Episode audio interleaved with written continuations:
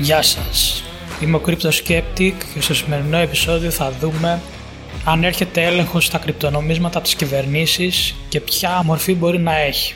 Σε αυτό το σημείο να πω ότι δεν είμαι σύμβουλος επενδύσεων και ό,τι θα πω στο συγκεκριμένο επεισόδιο είναι καθαρά για εκπαιδευτικούς λόγους. Πριν λίγες μέρες, ο Αμερικανικός τηλεοπτικός σταθμός Fox News είχε ειδικό τμήμα στις ειδήσεις για μια αποκλειστικότητα όπου έκαναν αναφορά στα κρυπτονομίσματα.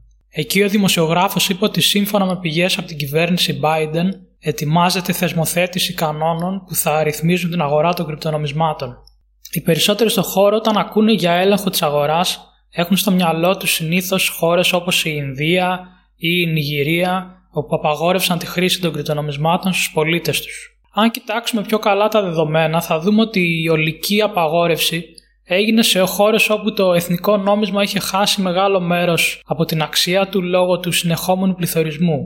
Σε τέτοιες περιπτώσεις, σημαντικό κομμάτι του πληθυσμού προτιμούσε τα κρυπτονομίσματα ως μέσο συναλλαγής, γιατί διαχρονικά έχουν πολύ μεγαλύτερη αξία από το εκάστοτε εθνικό νόμισμα, αν μετρήσουμε την απόδοση σε σχέση με το δολάριο. Γι' αυτό το λόγο θεωρείται επικίνδυνα για την οικονομία της χώρας, επειδή το κράτος πάντα θέλει να έχει τον έλεγχο του χρήματος.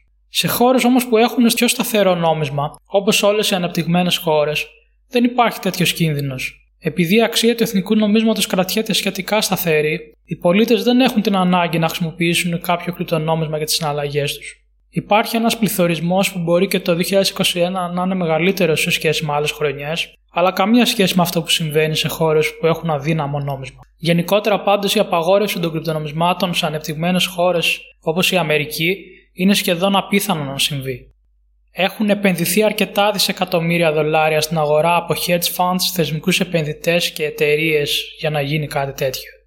Εντάξει, δεν θα απαγορευτούν τα κρύπτο, αλλά πάλι δεν είναι κακός ο έλεγχος και δεν πάει κόντρα στη φιλοσοφία των κρυπτονομισμάτων.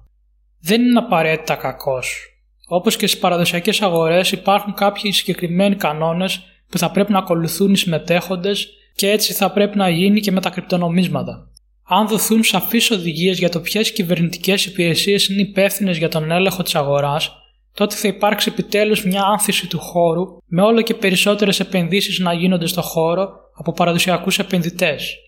Εδώ και χρόνια η Αμερική έχει αφαιθεί λίγο στη μοίρα της στο κομμάτι τη θεσμοθέτηση κανονισμών για την αγορά των κρυπτονομισμάτων. Όταν σε χώρες όπως το Ηνωμένο Βασίλειο, Σιγκαπούρη, Ιαπωνία, Ελβετία βλέπουμε να βγαίνουν σαφή πλαίσια που ορίζονται τα είδη των κρυπτονομισμάτων και πώς μπορούν να χρησιμοποιηθούν από εταιρείες για τη λειτουργία που έχουν φτιαχτεί, στην Αμερική δεν υπάρχει ακόμα σαφές πλαίσιο για το τι μπορεί να θεωρηθεί χρεόγραφο στον χώρο των κρυπτονομισμάτων. Αν και πρόσφατα είδαμε μια κίνηση προς αυτή την κατεύθυνση με την Επίτροπο της Επιτροπής Κεφαλαγορών Hester Pierce, γνωστή στην κρυπτοκοινότητα ως CryptoMam, που ανήρτησε σε ένα σχέδιο που θα μπορούσε να χρησιμοποιήσει η Επιτροπή Κεφαλαγορών για να βοηθήσει τις εταιρείες και foundations που βρίσκονται πίσω από τα κρυπτονομίσματα.